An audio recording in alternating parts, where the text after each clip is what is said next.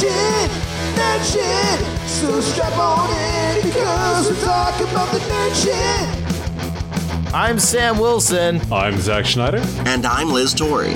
Nerd Shit is the podcast where we talk about all your favorite nerdy movies and series. And do deep dive, spoiler heavy discussions on them. We're going to talk about all the things that make them work And all the things that make them suck.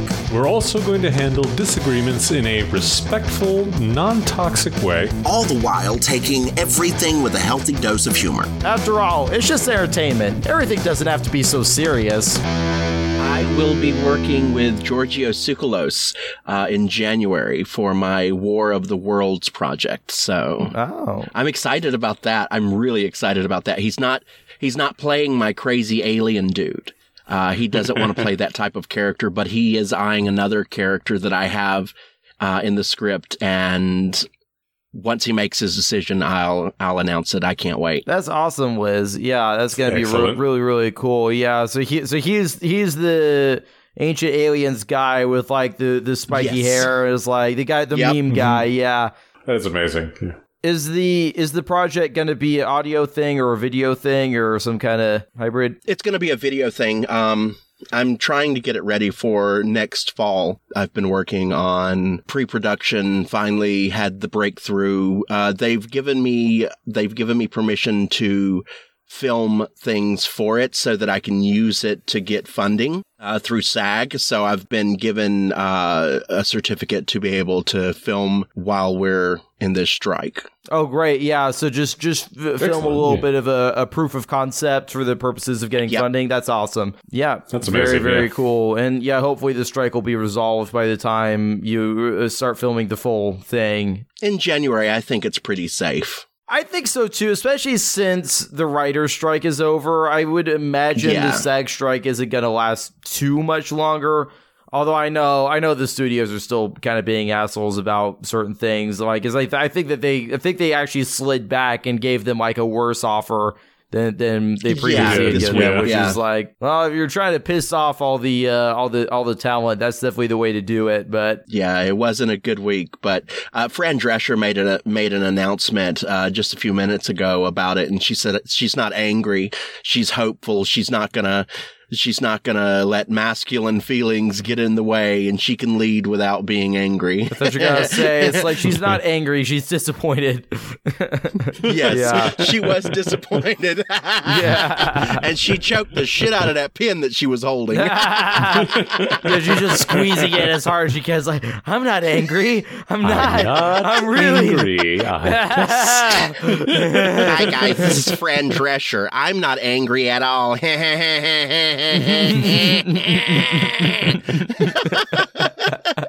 Love you, Fran Drescher, who I'm quite certain listens to this podcast on the regular. oh my god. Once again, why just give it, just retweet us, give us a share. God damn it! Yeah. It's like, Let everybody know how cute and cuddly we are. Oh, they can't see us, but they can tell from our voices. I'm sure. They can tell, yeah. Yeah. Yep, yep, You can tell I'm a Jigglypuff just by listening to me. yeah. Zach, what, what's your favorite first gen Pokemon? the defaults I go to are Bulbasaur and uh, Charizard.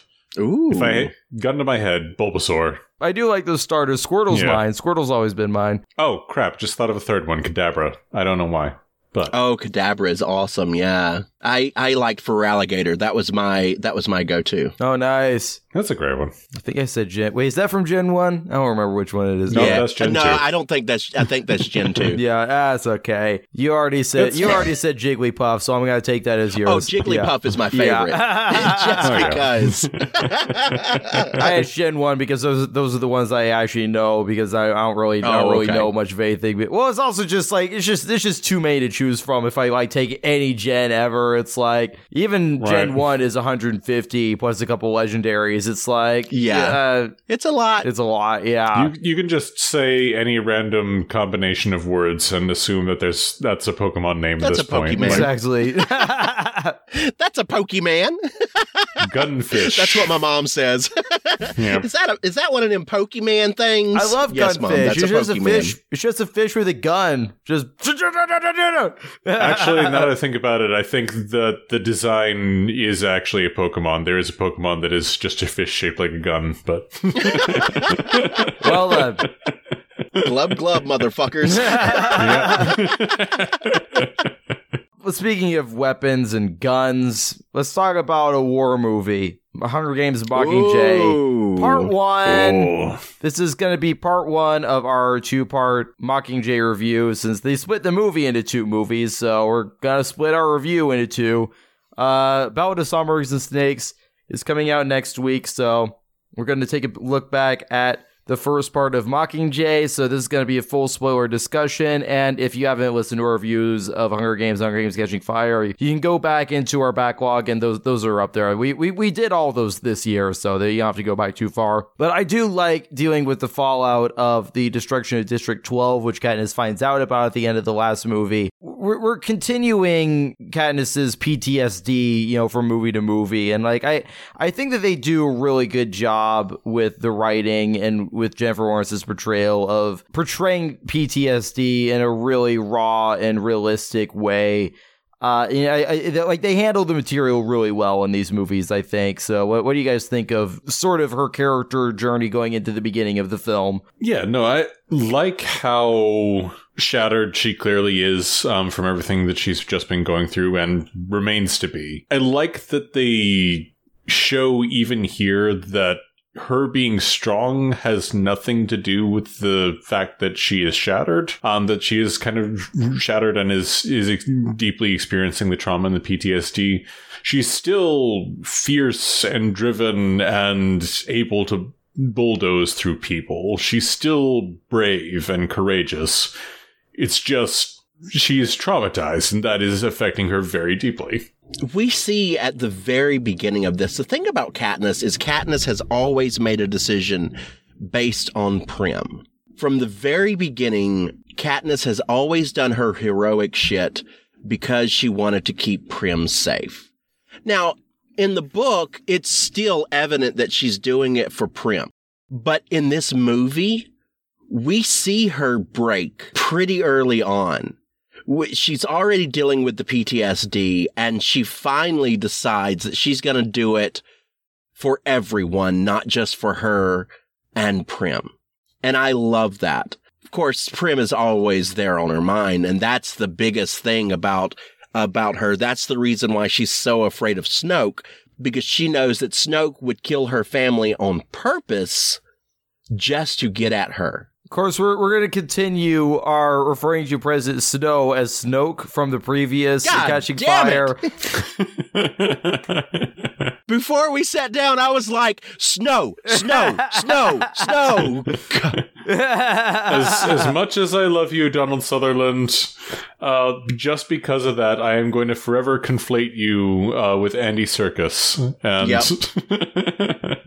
Both very talented actors.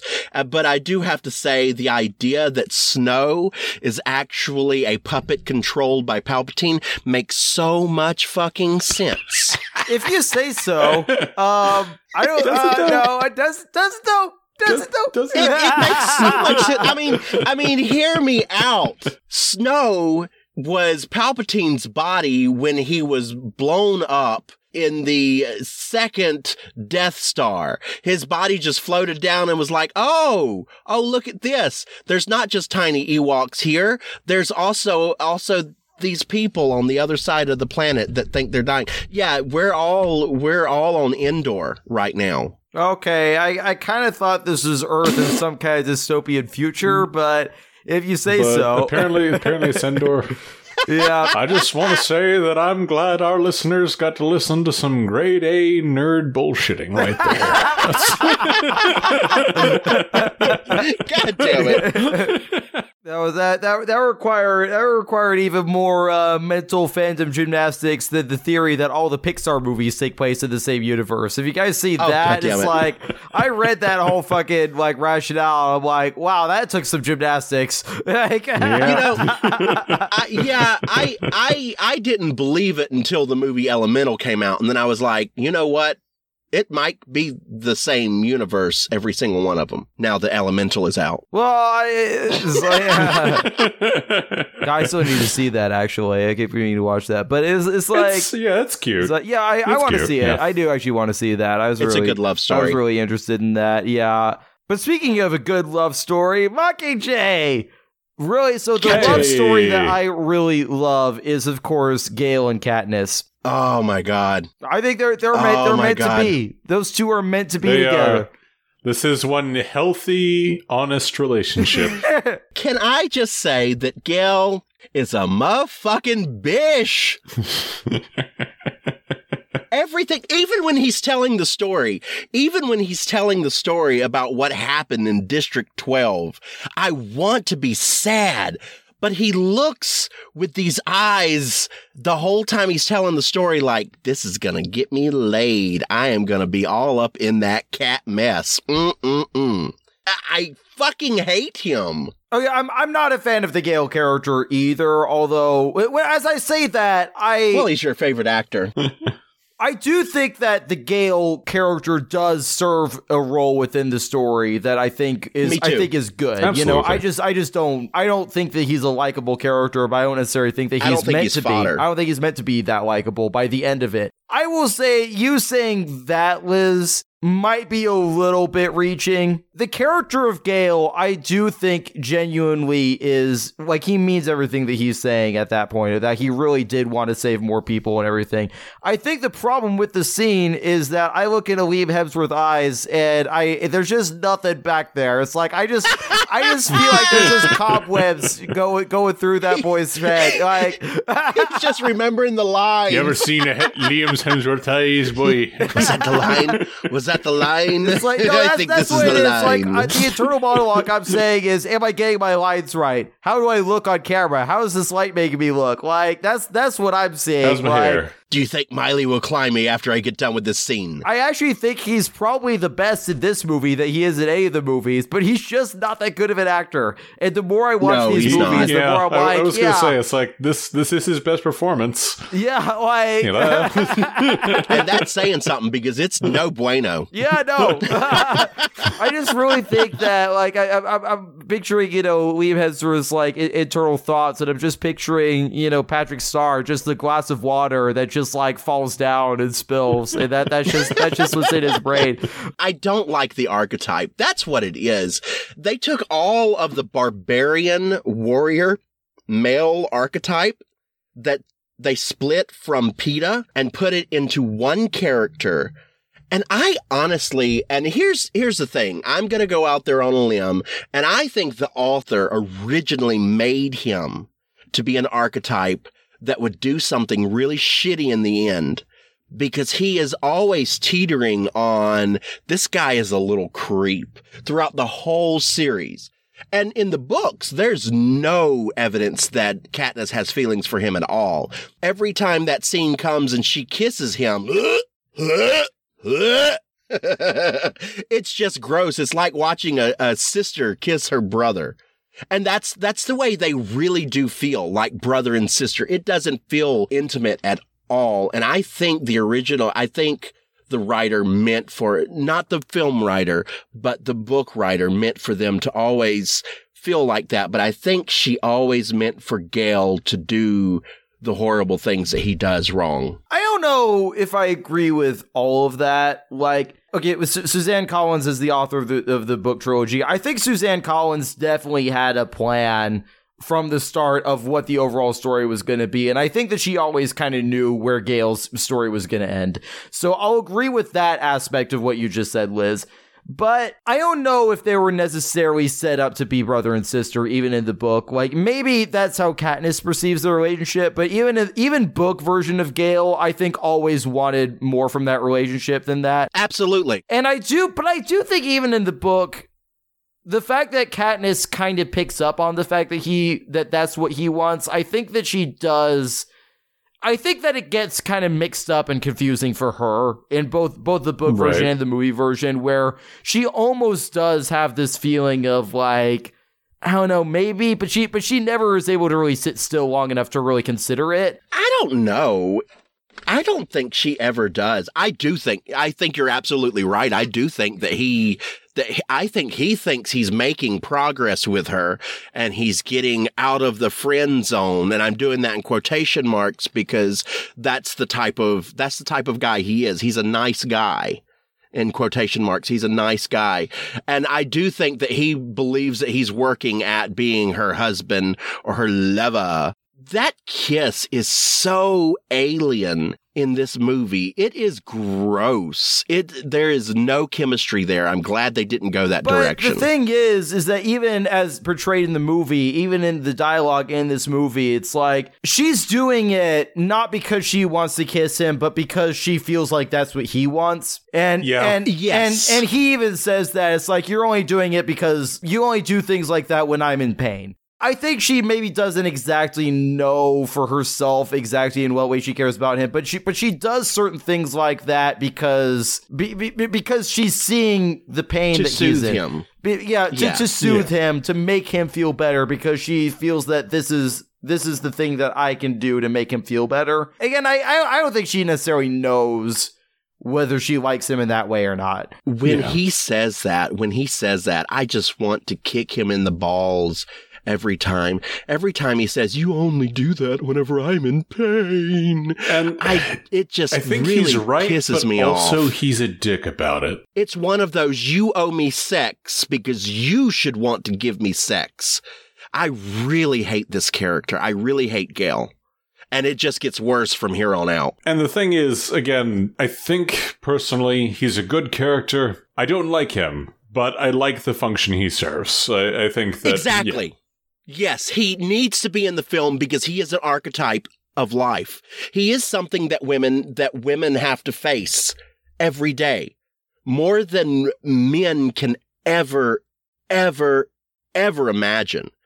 So I'm not saying that his archetype should not be there. I'm saying that I'm glad his archetype is there and I'm going to talk shit about this motherfucking bitch. Mhm. No, for sure. And I, I even get the feeling uh, towards the end of the movie that when he volunteers to go on that rescue mission, I don't feel like he wants to do it to rescue Peeta. I think he wants to do it to like get points with Katniss. See, Yes, like I, I saved Peeta yeah. for you, type thing. That's that's kind of his energy throughout this whole film. Is he's trying in a way, eh, and this kind of adds on to that toxic perception you have of him, Liz. It almost feels like he wants to prove to Katniss that he is tough and cool and brave and strong and interested in her, and he almost. Like even him choosing a crossbow as his weapon yeah. feels like a direct attempt to emulate, also prove himself to Katniss, but also try and prove to her that he's just as good as her, even though he's like objectively not. And even when he starts talking about his experience in 12, which to be honest, is both a real experience, but also you get the Yeah. impression he's talking about it now because he's trying to prove himself to Katniss, to himself, to the rebels, which is ultimately yes. where the, his worst decisions in part two come from is that desire to aggrandize himself, to be more Yes. important, to be cooler, and but that's part two. We'll get to that. You you could actually be right. He may be acting for the camera in that scene because I feel like he is acting. Not that Liam Hemsworth is so bad that I can see him acting in quotation marks, but that Gale is performing for the masses that will see this propaganda. That was hundred percent the impression I got. Yeah, I don't know. I go back and forth on that. I, I think, I do think he's being pretty sincere with a lot of what he's saying there because, like, I, what was I, District 12 is, is his home too. Like I know he lost. I I guess his fa- Yeah. I guess his family died Yeah. too because we don't ever see his family in this movie. I think he's being honest, but I also think he's playing it up. If that makes sense. Yeah. You know, That makes sense. That makes sense. Katniss does that at certain points in this movie too. You know, playing it up for the cat. Like she does that after the hospital bombing. She definitely, she definitely plays it up. You know, like like she's definitely feeling a lot of emotions, but she she recognizes the opportunity to use what she's feeling in order to create, you know, that that that that, that propaganda film. she slips into Hunger Games Katniss. Yeah. Where she has to perform. Yeah, no, for sure. I agree. And and there's a lot of that that happens in this movie. I think that's one of the interesting things about this first part of of Mockingjay is how much the the how how big a part of of the the the movie the the propos are and the the idea mm-hmm. Yeah. of it's not just about you know we're being the heroes and like causing the revolution it's like it's it's more important to look heroic than it is to actually be heroic in this film because it's about Yeah.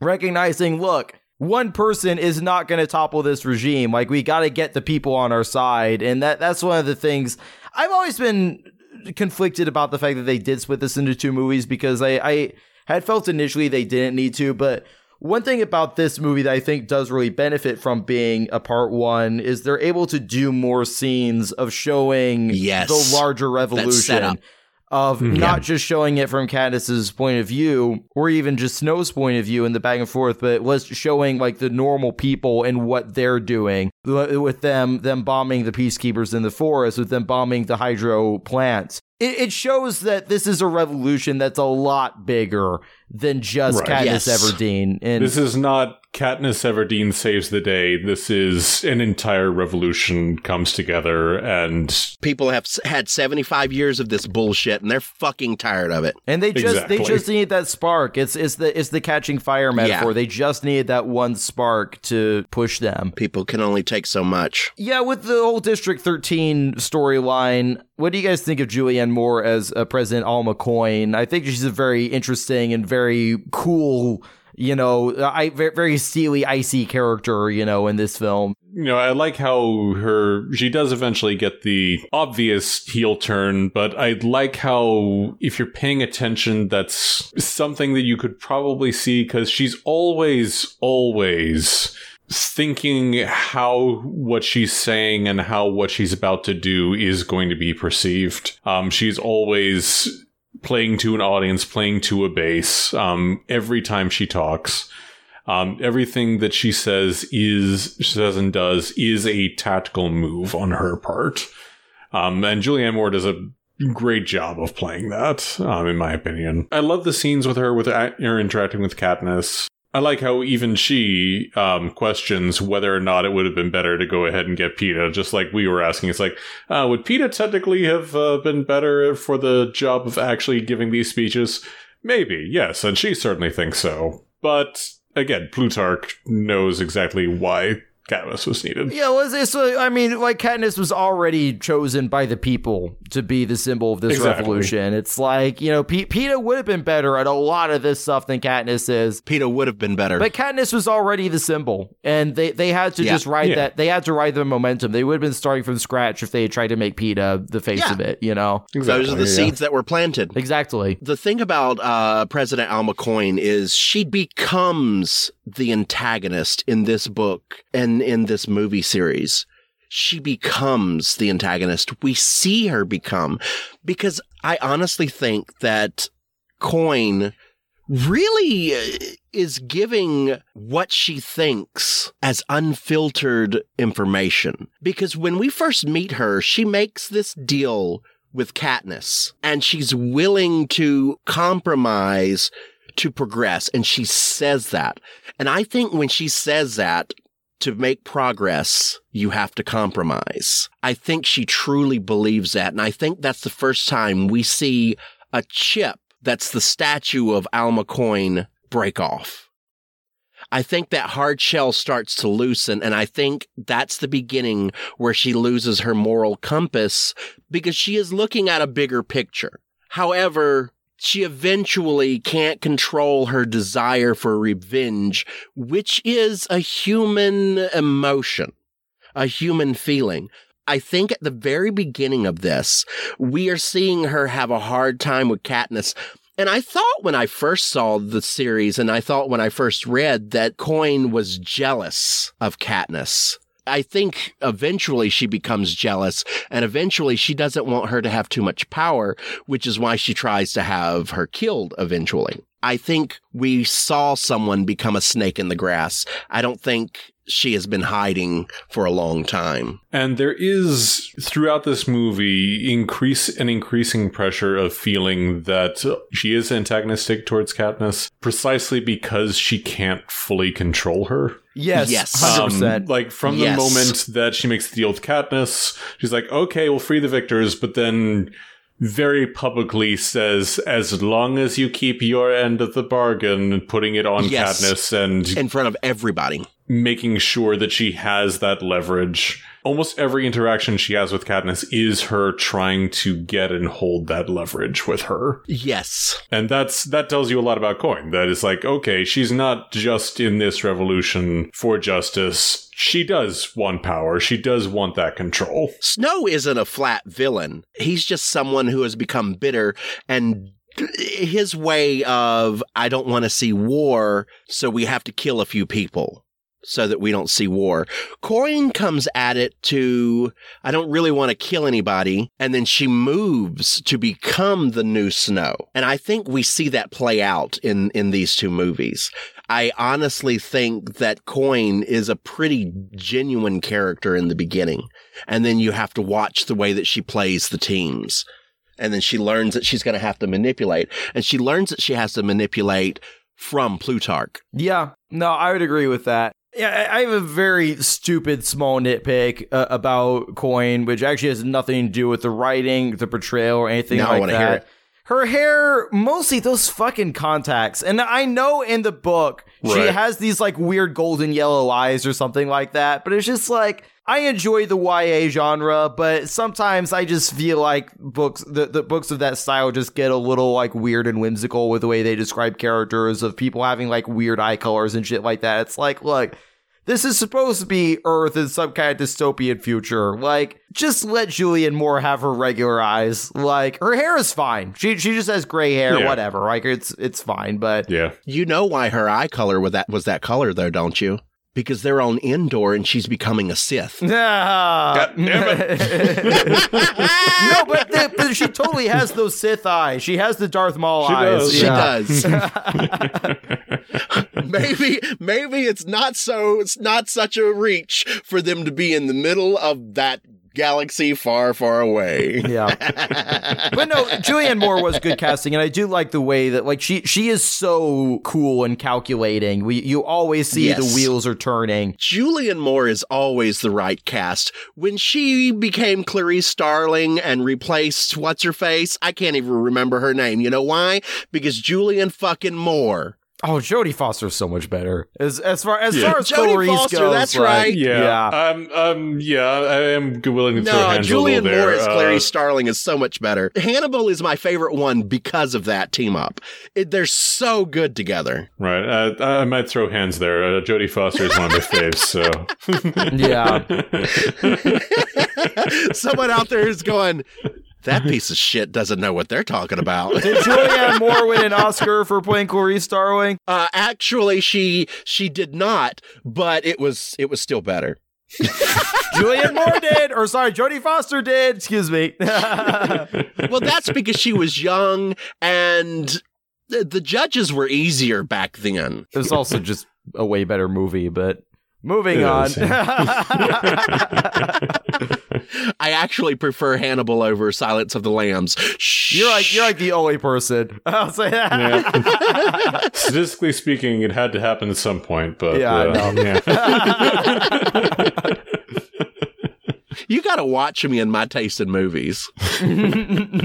I always forget that Mahershala Ali's in this movie. I'm just gonna say that every time I watch this movie, it's like, "Well, Mahershala Ali's in this." Oh yeah, Yeah. It's like it's just so Yeah. random. It's so random him being in this, but yeah, it was cool character. No, no. Yeah, he's he's kind of a reserved character. Um, He's in the second one more as far as the Mockingjay Yeah. is, but yeah. Or at least he, you, you get more you get more of his personality, I feel, in the second one, if nothing else. It's earlier in his career, so I Yeah. think that they were still filling him out, but he's such a fucking powerhouse. Oh, he's one of the best. Yeah. But no, I, I think that that's why we tend to forget, or at least I tend to forget that he's in this movie, is because when I first Yeah. saw this, I didn't know who he was, and I didn't really find out who he was until after the fact. But now I go back, I'm like, oh yeah, that was that was Mahershala Ali. You know, kind of, again before Yeah. a lot of us really knew who he was. with what he's given, I think he does a great job. It's just there's not we don't get a lot of time to focus with this character. but you know when he's on screen. Oh yeah, absolutely. You know when he's on screen. Yeah, because because Mm-hmm. he's on. I see he's on my my ca- my, Unless my you're TV blind. picture. The TV. Unless you're blind. I mean, as long as you got ears, you recognize Mahershala Ali. Goddamn, that man has a silky smooth. I would like to see Ali replace Chuck Norris in those Chuck Norris jokes.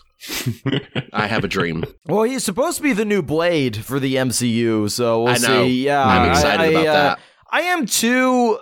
I don't know what the status of that movie is though, because like the I, I had heard that they wrote a script, but apparently the script that was written was like really bad, and they threw it out and fired the writer and had to start from scratch again. So I'm like, all right. It happens. I mean, as listen, as long as the movie is good by the time it actually comes out, like if there if there was a trash script somewhere along the way, okay, you know, we'll read the trash script and go, that script was shit. yeah. I can see why they tossed that motherfucker cut. Exactly.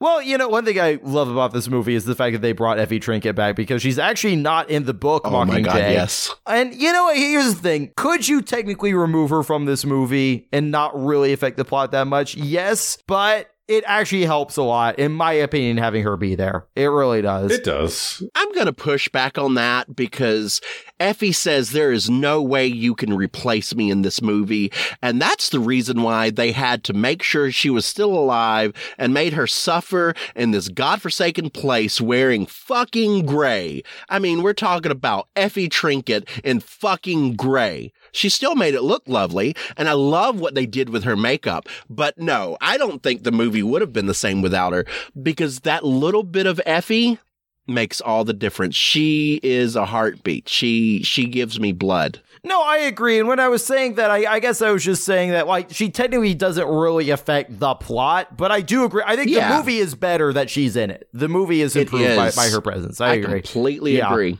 One of the most surprising things I keep forgetting about this film that I love every single time I come back to it is the fact that for some unfathomable reason, Effie and Plutarch Heavensbee somehow became like BFFs and have that energy in this. They're the Um, mean girls. Uh, yeah, I love when they're interacting. You know, Plutarch's not trying to be his. Int- like, one thing I'll say about Plutarch is I love how every single person he talks to, he knows how to push their buttons Yes. and manipulate them, whether that's Effie. Like says just the right thing to get them to do what he wants them to do, but he like his version of that with Effie is still a lot more honest and harsh than it is with almost everyone else not in a hating way, but again, in that kind of weird friend energy. It's like, yeah, no, this is the kind Yeah. of shit your friend says to you.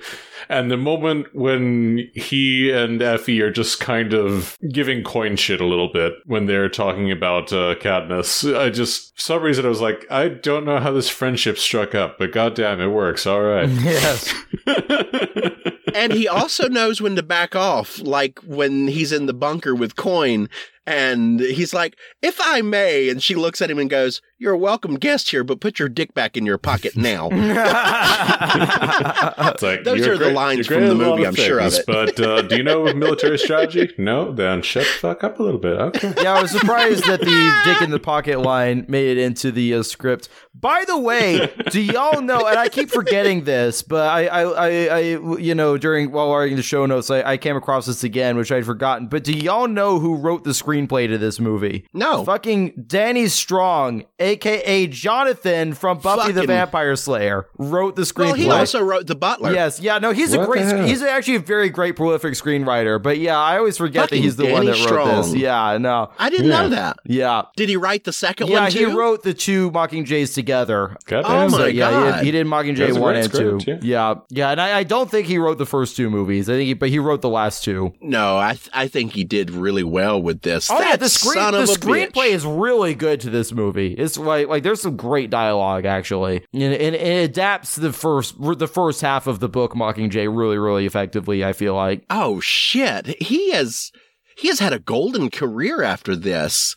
Uh, he wrote some for Proven Innocent. He wrote Empire, 102 episodes. He created Empire. Yeah. Um, and Dopesick. That was a really good miniseries. Mhm, yeah. So, and now he's working on a, now he's working on an Empire spinoff Oh, nice. right now. I saw him as an actor in something not too long ago, actually, where I was like, "Oh, hey, Danny Strong." But like, I think uh, I think he was in an episode of Marvelous Mrs. Maisel. Actually, I seem to recall that He as, as was, an actor. yeah. Yeah. Yeah. Lucky motherfucker.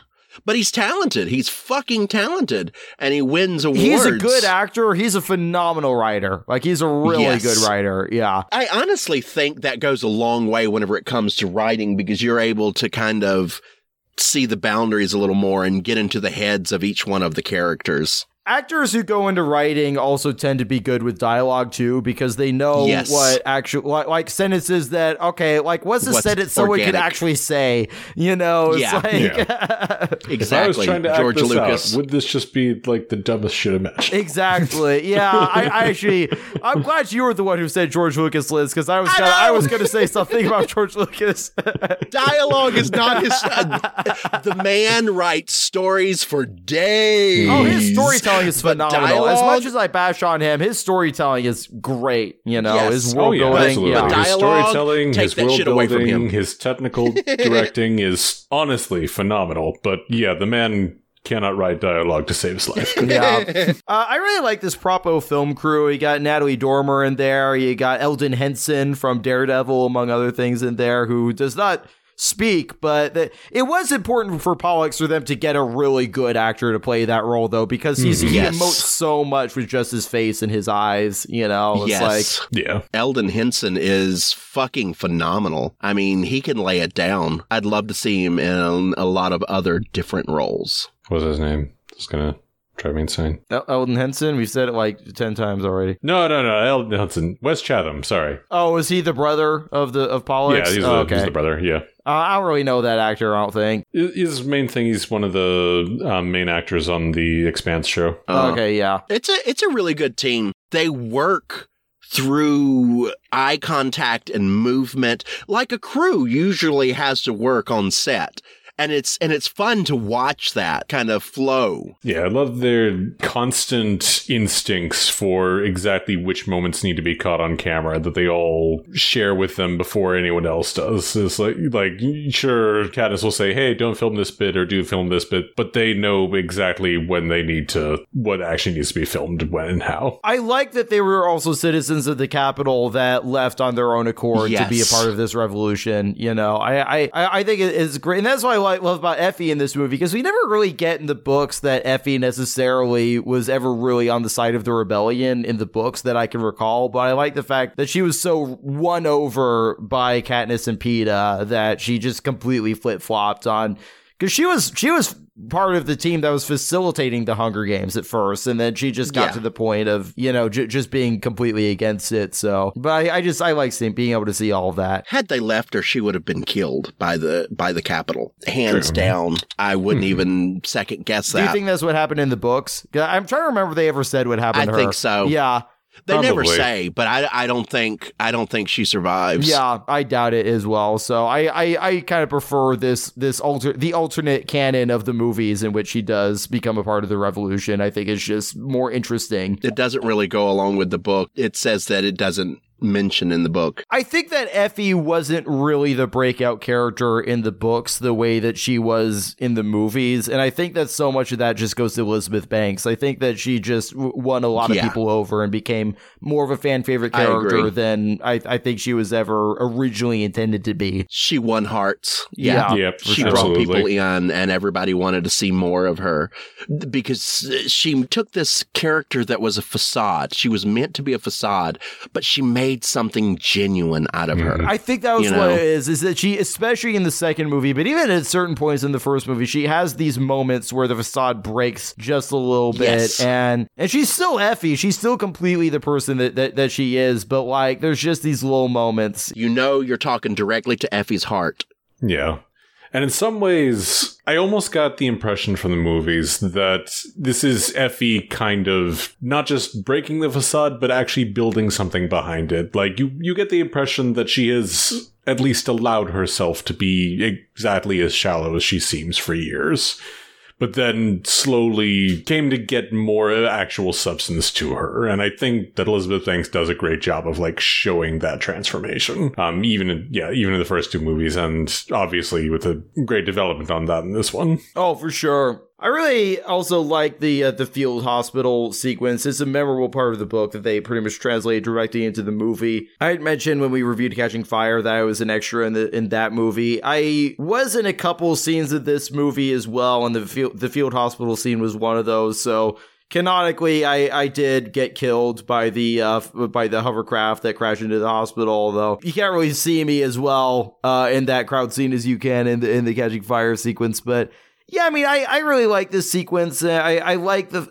I think it's interesting, even though it's kind of a damned if you do, damned if you don't. I do think it's interesting that Katniss destroying the hovercraft causes the hovercraft to crash into the hospital. So she kind of inadvertently causes the the the actual destruction of of the field hospital. Although. Again, it's it's a damned if you do, damned if you don't, because they were already coming to to bomb the hospital. yeah they were going to blow it up anyway you know, maybe maybe she could have been a little bit more deliberate as far as when she shot them out of the sky and like where, but you know, at the same time. At the same time, they these are bombers. The fact she managed to shoot one while it was in flight at all is goddamn amazing. But I think it does a good job of showing that, and that's kind of the whole thing with the Mockingjay outfit is that the Mockingjay outfit is almost it's basically this classic superhero esque outfit. Yeah. Um, her getting those custom arrows is all stuff that these larger than life heroes would do, and she is almost a larger than life hero. She did shoot a hovercraft out of the sky, and then it crashed into a hospital and killed people because this is not the kind of universe where larger than life heroes necessarily prosper, where that sort of thing always ends in a way that people need or want. I like the complexity of it. I like the shame and the guilt and also the what the hell were you supposed to do feeling. That there Yeah. is nothing to do after it. She could bury her head in the sand and feel terrible about killing those people, and she probably will anyways, but in the moment, there's nothing to do but use it. I like the messiness of it. she was like pew boom pow oh my god look what the capitol did those sons of bitches And the truth of it is, if she didn't do anything, That they would have bombed it anyway. Would have, that Yeah. would have been They them. would have That would have bombed been it entirely on the Capitol. They were planning on bombing it. They were planning on killing it. That whole wreckage would have happened whether or not she was there. Yeah, she just had to recognize that she's not there to actually save the day. Well, the the one thing that I will kind of push back as as far as that goes is I I- I think we see by President Snow's dialogue that the Capitol would not have sent those bombers if she hadn't shown up to that hospital. The fact the fact that she showed up is the reason why they they decided to bomb that hospital. So they were doomed so Yeah. they were doomed, but it, it is kind of Katniss's fault. But at the same time, it's also not because again, President Snow didn't have to bomb the fucking hospital. like, like yeah. you know, he's vicious in this yeah, I would like to say my only problem with this scene, it, it's heartbreaking, it's heart wrenching. My only problem with this is Katniss still isn't as good as Jean Claude Van Damme because Jean Claude Van Damme shot a helicopter down with just a bow and arrow, and Katniss had to have a bomb attached to her bow and arrow. What's up with that? you know What's up what? With with I- that. the thing that I love is that in this movie, she is actually Hawkeye, including having all the, the trick arrows and the exploding The trick arrows, Yeah. yes. Hawkeye with trick arrows. Yep, she did. She did go full Hawkeye. I love when Beetee shows up. He's like Q from James Bond. It's like, yeah, here I have yeah fire arrows. Here you have your exploding arrows. Here you got your slime arrows. Here you got your like your net arrows. Here you got your Pym particle arrows, or you shrink things with it. No. she even had she even had tampon arrows for whenever she came across women that were PMSing. It's like, oh, uh, is this your time of the month? Just Hold bend on, over, just a gotcha. second. Let me just aim. Yeah. Uh, can, can you bend over? I get a good shot here.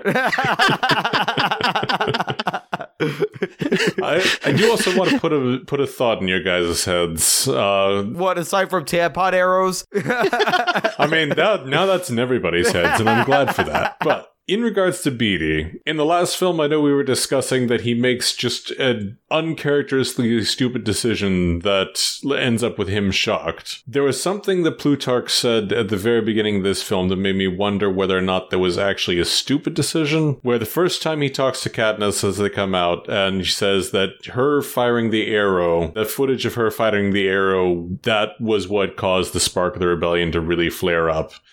Do you think Plutarch and Beetee had intentionally set it up so that he would shock himself just so she would get the idea to do that, even knowing that Beetee would get possibly permanently harmed, as was the case? Um, I it's it's a very interesting idea. I go back and forth on it because they're still leaving a lot to chance if that was actually the plan, and I think that the plan was always first and foremost to get Katniss out of the arena. Like that was all like like at any cost. And there's a part of me that's like, sure, if we can make some some cool theatrics happen, then awesome. You know, we'll make some th- some cool theatrics happen. But I don't know. It- It's an interesting thought. I, I also wouldn't put it past those characters at the same time. I just, Yeah. yeah. Yeah, maybe I I think maybe he was willing to sacrifice himself for the greater good. That would make sense. I could see it happening that way. And he clearly was willing to sacrifice himself, anyways. Well, no, that, that's definitely true. to true. what degree? That's definitely Yeah. true. It's, it's just a matter of. For me, it's not about causing harm to himself so much because I don't think he cares about that. It's just about that calculated risk of is doing this going to be enough to give Katniss the idea. It just again, it, it just feels like leaving more to chance than than maybe they would prefer to do. In my mind, Yeah. I think that that's Yeah. that's the That's fair. That's that's the reason I would be personally skeptical of that theory. But I think it's a good theory. I think it's a genuinely good fan theory. I do. Yeah. And that's fair, yeah. What do we think of the way that they use Peeta in this movie? You know, the, the these cutaways to these interviews that he's doing with Caesar Flickerman, and the, I I love the fact that he just looks rougher and rougher and rougher every time. It's just like I, I don't know what they did with like his makeup, or if Josh Hutcherson just like, hey, just don't sleep for twenty four hours before you film this scene. It's like.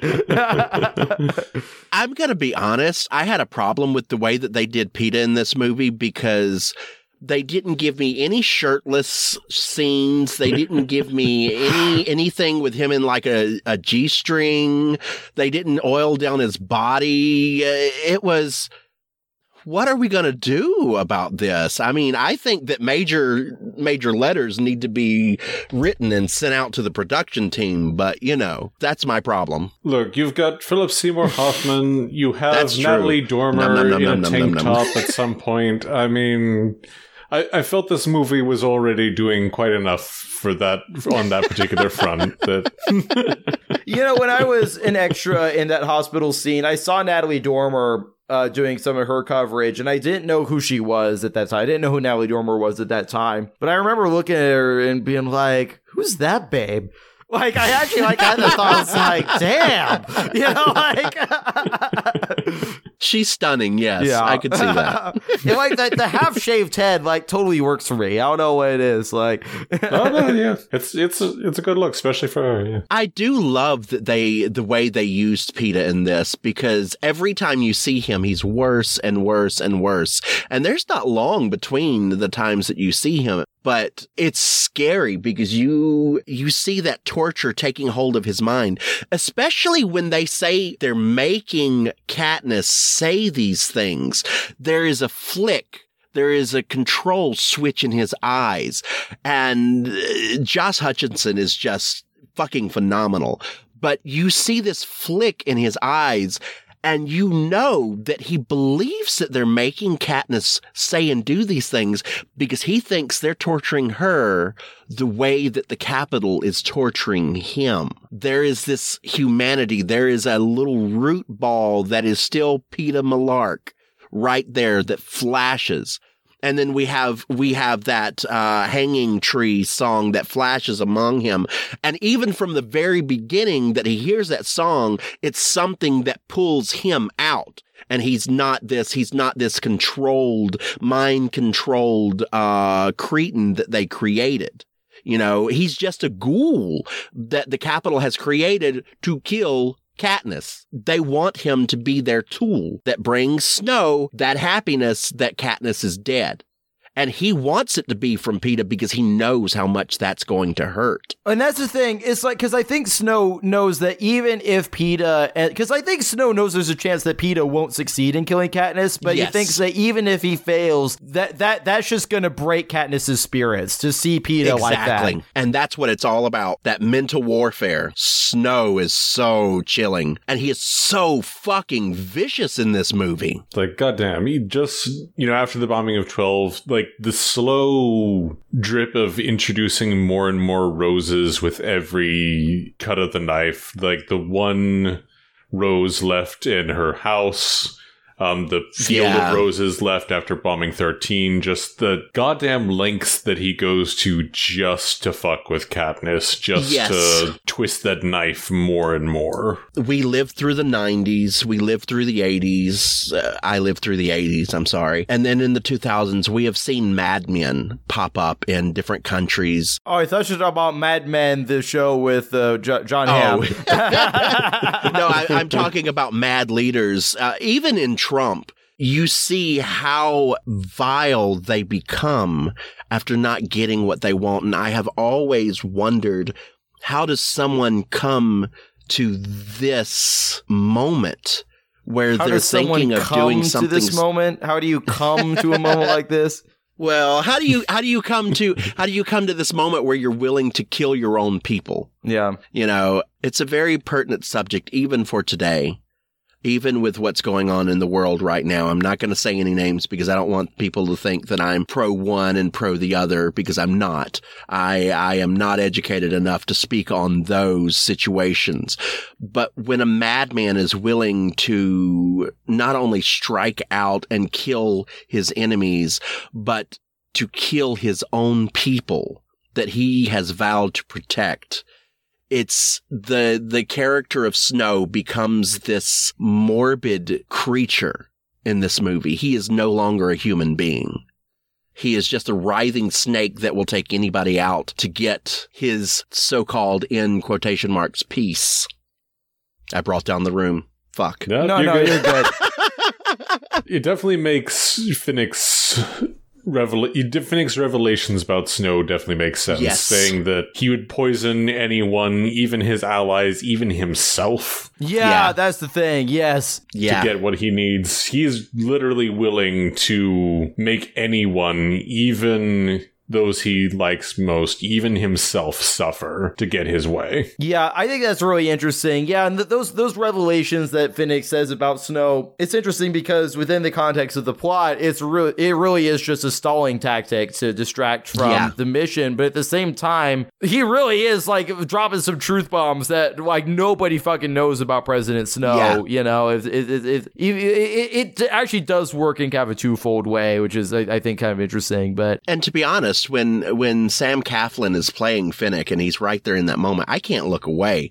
He's so much of the plot. Um num num num num num. I hate to draw this comparison, but I actually do think they're, if not similar character types, they're similar actor types. But Sam Claflin is so much better than Liam Hemsworth in this movie. Like, Absolutely. like, he really is. Like, Absolutely.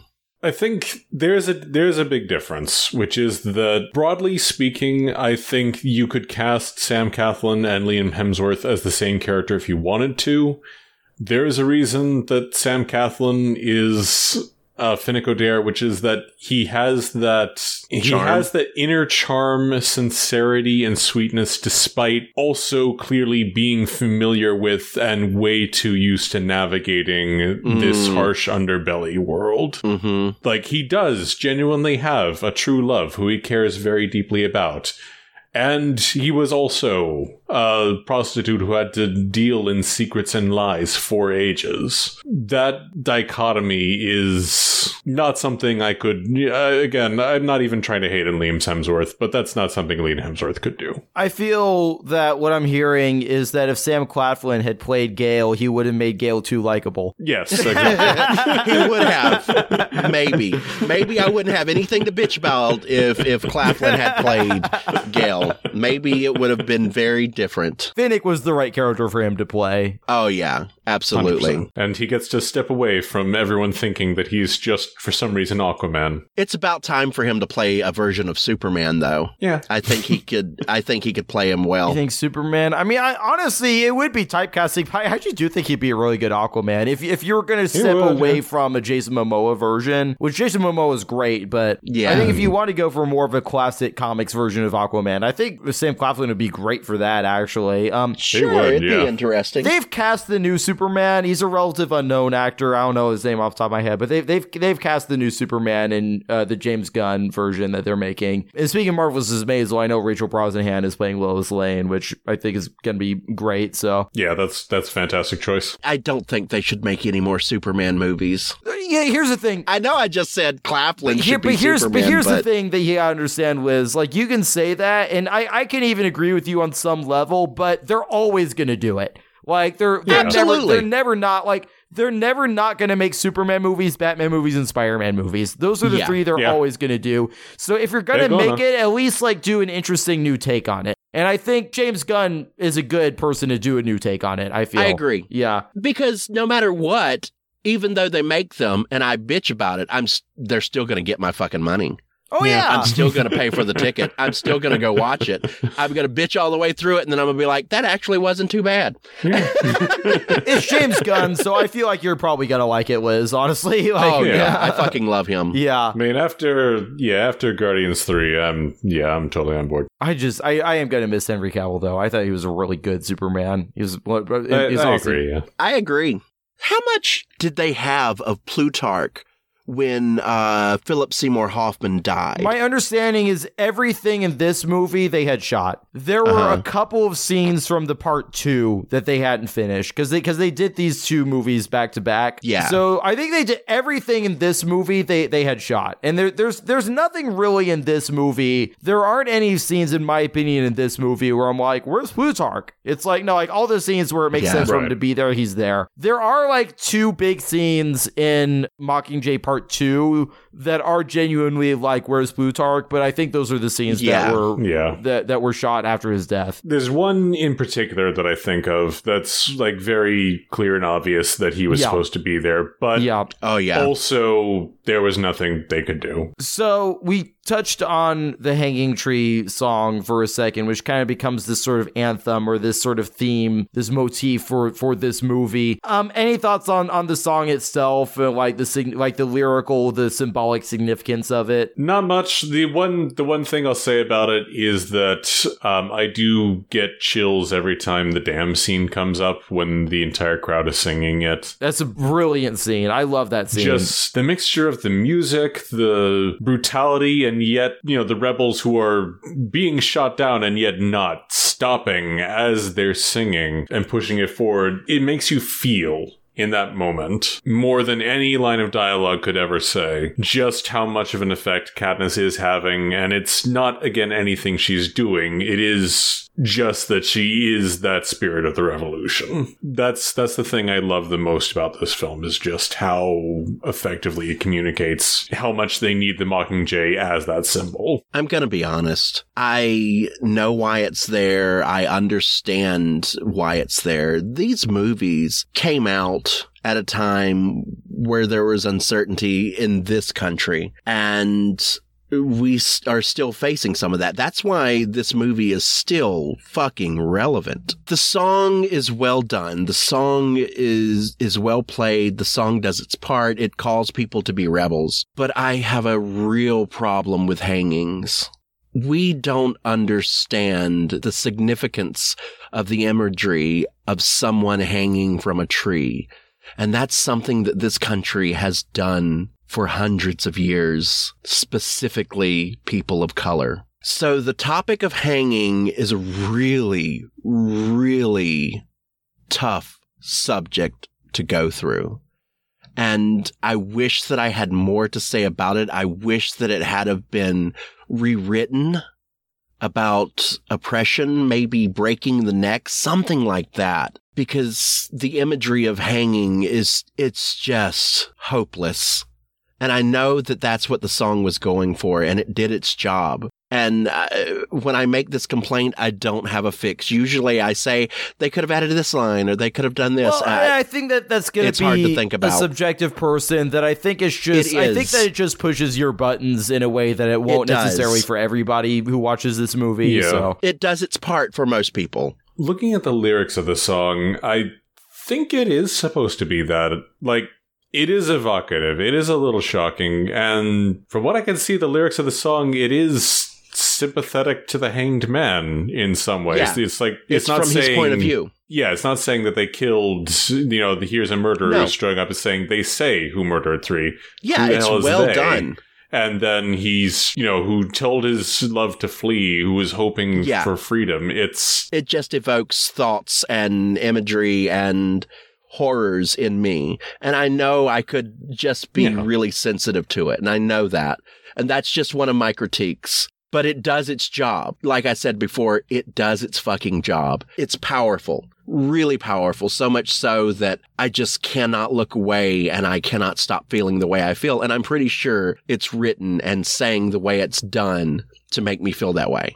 Um, whenever I'm watching it, I usually have to make jokes during that part to to get through it. But yeah, I, I do. I, I- I'm I'm just gonna uh, again touch on that the the power plant bombing scene that you you spoke to Zach because I also I really do think it's a phenomenally done scene because it, It is. Ju- just the way the way that they use the song and then the song becomes the the orchestral score for the film as well they do focus a, a lot on like the faces of of these rebels it's like that these are all people who Yes. are so fed up with the oppression that all of them are willing to give their lives for this cause and and they and they all do i mean they do run after they set the charges but the like they pretty i think they know that they're not making it out because like once that dam breaks they're all getting swept up The whole mentality of it is they can shoot some of us, but they can't shoot all of us. Exactly. So they're all going in knowing knowing that they're going to die. Yeah. and it, it's just about it's just about getting the job done. It's a suicide mission, yeah. yeah. Well, I think we're ready to go into our overall thoughts and our score of one out of ten. And Liz, I'm going to let you start. It's a really good movie.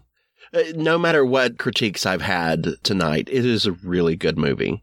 And and I have to say that it's one of my favorites of the series. The only thing that really that I really bitch about, my big bitch is is Gale is a motherfucking bitch. I hate him, but he's also an important part of the story. He is an archetype that is real. So I get it. The movie is a phenomenally made movie. The writing is fucking great. It entertains me. It feels like a slow burn sometimes, but every time I watch this one, I pay more attention to this one than part two. Part two loses me a little bit, to be honest, but part one, I want to know more and I, f- it, it makes me feel the things that they wrote this to make you feel. It gets me ready to fight in this this rebellion. And we all know I'm way too soft. I am a living Jigglypuff. I am a living Jigglypuff, and I would not be good on any battlefield.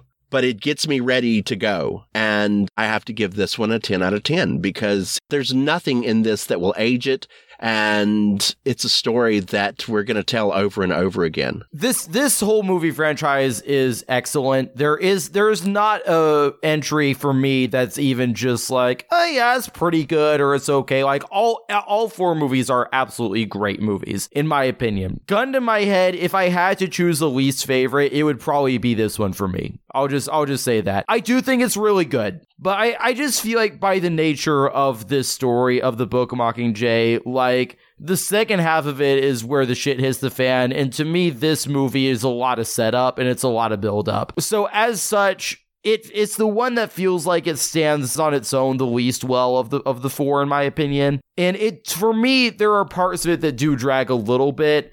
But all of it, even as I say it maybe drags a little bit, there's honestly nothing in this movie that I would really cut because I, I do like the fact that we get some of these moments where we can have these these more quieter character moments of really developing and really exploring the psyche of these characters of of Katniss, of Peeta, of the the leadership behind the rebellion, and even Gale. You know, I think that this one does provide a, a more interesting look at Gale than than we see in the other movies, and I really like seeing the developing of this this revolution and the fact that you know they do have to be kind of artificial in their pr- presentation of Katniss in order to uh, win people over to the revolution. But I like the fact that we get to see the revolution really starting to work. We really do get to see people you know carrying out these attacks against the peacekeepers, against the, the, the power plant and the infrastructure uh, that holds these districts in the Capitol all together. So overall, I think it's a really, really good movie. It's just not my personal favorite of, of, of the series, but I'm going to go a, a extremely strong 8 out of 10 is, is what I'm overall going to give it. I, I really, really like really it. good, yeah. And especially when I watch all four movies together, I think that this one holds up better and is as kind of a binge watch uh, than it does on its own because like on its own, it does kind of feel like half of a movie. But again, I, I think that splitting into two movies let us go a lot more into the details. So I'll, I'll go eight out of 10. I think that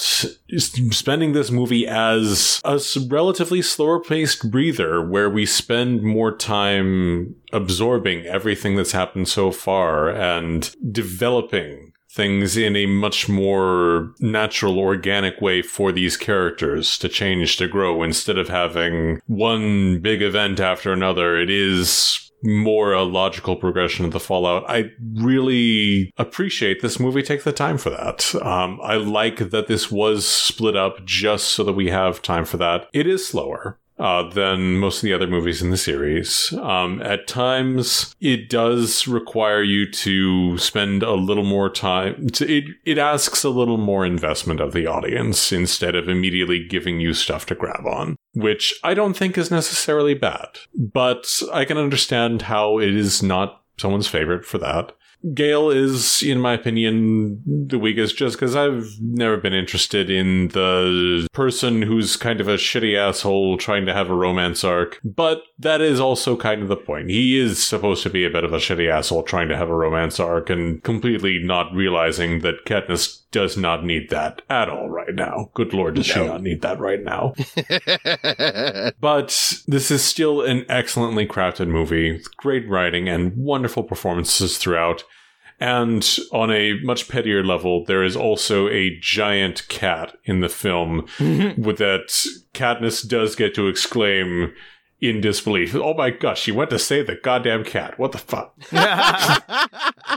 and so, for that, uh, I, I am going to give this a 9 out of 10. Cat hating bitches.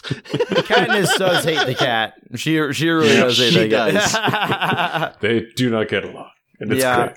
Wait, so Zach, did you take a point away because you don't like the cat, or because Katniss doesn't like the cat, and you don't like that Katniss doesn't like the cat? I'm I'm actually Oh not- no, I added I added the point in. I just I love the cat and I love the Katniss doesn't like the cat. Oh, It's- you added a yeah. point because of that. Oh, gotcha, gotcha.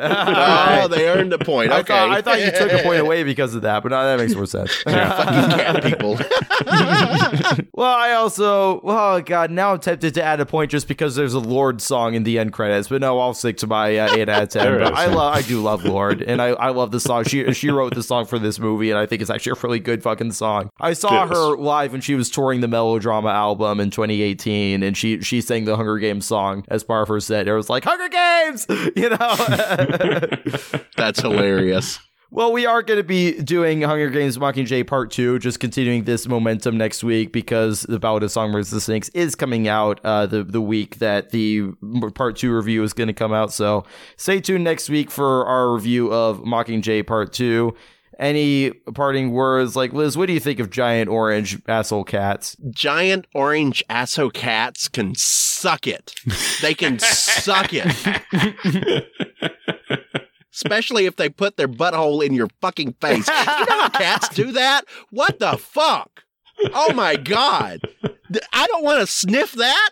Uh, but I am a millennial, and they think every millennial wants to lick their ass, and that's why cats put their ass in your face. Do you remember that scene in Iron Man 2 where Tony is watching a recording of his dad, and at one point his dad is drunk, is like, I am here today to show you all my ass. Here it is. Whenever he does that, I'm just like, that's that's just cat energy right there. Nerd Shit is edited by the three of us, as well as Sharon D. Wilson. Our music is composed by Sam Wilson. hey, that's me. You can follow us on all social media platforms at the Nerd Shit Pod. That's Facebook, Instagram, TikTok, and X, all at the Nerd Shit Pod. Make sure that you're subscribed to Nerd Shit anywhere you listen to your podcasts. Don't forget to leave us a review and a star rating. And tell all your friends about us like a nice cult. Spread us around like herpes. Nerd shit, nerd shit. So strap on in because we're talking about the nerd shit. Stay shitty, nerds.